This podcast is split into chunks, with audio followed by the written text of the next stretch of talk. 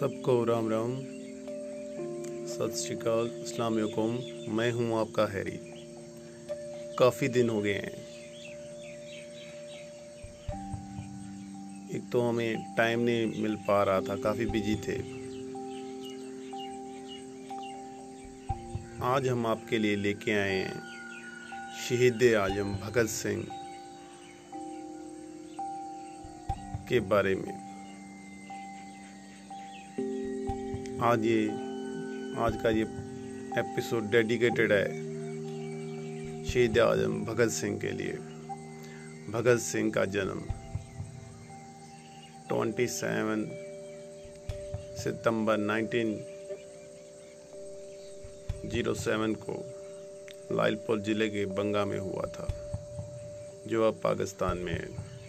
उस समय उनके चाचा जीत सिंह और शिवान सिंह भारत की आज़ादी में अपना सहयोग दे रहे थे। ये दोनों करतार सिंह सराबा द्वारा संचालित गदर पार्टी के सदस्य थे। भगत सिंह पर इन दोनों का गहरा प्रभाव पड़ा। इसलिए ये बचपन से ही अंग्रेज़ों से घृणा करने लगे थे। भगत सिंह, करतार सिंह, सराबा और लाला लाजपत राय से अत्यधिक प्रभावित थे। 13 अप्रैल 1919 को जलियांवाले बाग हत्याकांड ने भगत सिंह के के मन पर गहरा प्रभाव डाला।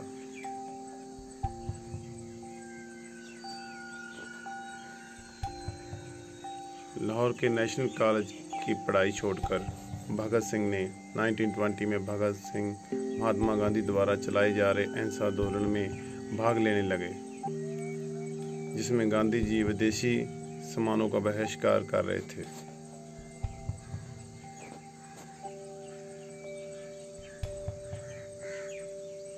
फोर्टीन वर्ष की आयु में ही भगत सिंह ने सरकारी स्कूलों की पुस्तकें और कपड़े जला दिए। इसके बाद इनके पोस्टर गाँवों में छपने लगे। भगत सिंह पहले महात्मा गांधी द्वारा चलाए जा रहे आंदोलन और भारतीय नेशनल कॉन्फ्रेंस के सदस्य थे। 1921 में जब चौरा चौरा हत्याकांड के बाद गांधी जी ने किसानों के साथ नहीं दिया तो भगत सिंह पर उसका गहरा प्रभाव पड़ा। उसके बाद चंद्रशेखर याद के नेतृत्व में गठित हुई गदर दल के हिस्सा बन गए। उन्होंने चंद्रशेखर याद के साथ मिलकर अंग्रेज़ों के खिलाफ आंदोलन शुरू किया।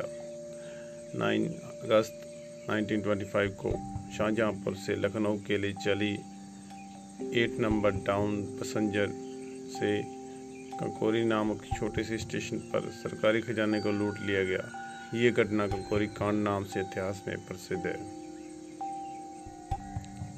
कंकोरी कांड के बाद अंग्रेज़ों ने हिंदुस्तान रिपब्लिक एसोसिएशन के क्रांतिकारियों की धरपकड़ तेज कर दी और जगह जगह अपने एजेंट बहाल कर दिए। भगत सिंह और सुखदेव लाहौर पहुँच गए। वहाँ उनके चाचा सरदार किशन सिंह ने एक खटाल खोल दिया और कहा कि अब यहीं रहो, दूध का कारोबार करो। वह भगत सिंह की शादी करना चाहते थे और एक बार लड़की वालों को भी लेकर पहुँचे। भगत सिंह कागज़, पेंसिल से दूध का हिसाब करते, पर कभी हिसाब सही मिलता नहीं। सुखदेव खुद ढेर सारा दूध पी जाते और दूसरों को भी मुफ़्त पिलाते। भगत सिंह को फ़िल्में देखना और रसगुल्ले खाना काफ़ी पसंद था। वह राजगुरु यशपाल के साथ जब भी मौका मिलता फ़िल्म देखने चले जाते। चार्ली चैपलिन की फ़िल्में बहुत पसंद थी। इस पर चंद्रशेखर याद बहुत गुस्सा होते थे। भगत सिंह ने राजगुरु के साथ मिलकर 17 दिसंबर 1928 को लाहौर में सहायक पुलिस अधीक्षक रहे अंग्रेज़ अफसर जे पी सेंटर्स को मारा था। इसमें चंद्रशेखर आज़ाद ने उनकी पूरी सहायता की। क्रांतिकारी साथ बुटकेश्वर दत्त ने साथ मिलकर भगत सिंह ने अलीपुर रोड, दिल्ली स्थित ब्रिटिश भारत की तत्कालीन सेंट्रल असम्बली के सभागार में 8 अप्रैल 1929 को अंग्रेज़ सरकार को जगाने के लिए बम और पर्चे फेंके थे। भगत सिंह क्रांतिकारी देशभक्त ही नहीं, बल्कि एक आध्यात्मिक विचारक, कलम के धनी, दार्शनिक, चिंतक, लेखक, पत्रकार और महान मनुष्य थे। उन्होंने 23 वर्ष की छोटी सी आयु में फ्रांस, आयरलैंड और रूस की क्रांति का विशेष अध्ययन किया था। हिंदी, उर्दू, अंग्रेज़ी, संस्कृत, पंजाबी, बंगला और भाषा के सामाजिक, चिंतक और विचारक भगत सिंह भारत में समाजवाद के पहले व्याख्याता थे। भगत सिंह अच्छे वक्ता, पाठक, लेखक भी थे। उन्होंने अकाली और कीर्ति दो अखबारों का संपादन भी किया। जेल में भगत सिंह ने करीब दो साल रहे। इसी दौरान वह लेख लिख कर अपने क्रांतिकारी विचार व्यक्त करते थे। जेल में रहते हुए उनका अध्ययन बराबर जारी रहा। उस दौरान उन्होंने लिखे गए लेख में परिवार को लिखे गए पत्र आज भी उनके विचारों के दर्पण हैं। अपने लेखों में उन्होंने कई तरह के पूंजीपतियों को अपना शत्रु बताया था। उन्होंने लिखा कि मजदूरों का शोषण करने वाला, चाहे एक भारतीय ही क्यों ना हो, वह उनका शत्रु है। उन्होंने जेल में अंग्रेज़ों में एक लेख भी लिखा, जिसका शीर्षक था, मैं नास्तिक क्यों हूँ? जेल में भगत सिंह व उनके साथियों ने 64 दिनों तक भूख हड़ताल की। उनके एक साथी चिरेंद्र नाथ दास ने भी भूख हड़ताल में अपना प्राण ही त्याग दिए थे। 23 मार्च 1931 को भगत सिंह तथा उनके साथियों को फांसी दे फांसी दे दी गई थी। फांसी पर जाने से पहले वह बिस्मिल की जीवनी पढ़ रहे थे, जो सिंध वर्तमान पाकिस्तान का एक सूबा है, कि एक प्रकाशिक भजन लाल बुक सेलर ने आठ प्रेस से छापी थी। पाकिस्तान में शहीद भगत सिंह के नाम पर चौराहे का नाम रखे जाने पर खूब बवाल मचा। लाहौर प्रशासन ने ऐलान किया कि मशहूर शादमान चौक के नाम बदलकर भगत सिंह चौक पर किया जाएगा। फैसले के बाद प्रशासन को चौतरफा विरोध झेलना पड़ा था। वाकई भगत सिंह एक महान योद्धा था,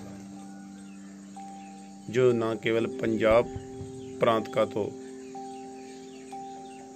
ही था लेकिन वो एक हिंदुस्तानी योद्धा था। आज भी जब हम उनका नाम लेते हैं तो बड़ा गर्व महसूस होता है। हिंदुस्तान का कोई भी कोना आज उनको, आज भी बड़े प्यार से याद करता है और उस क्रांतिकारी योद्धा को नमन करता है।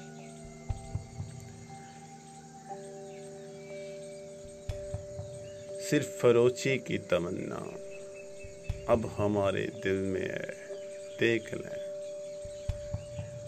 देख लेंगे ज़ोर कितना बाजुआए कातल ने।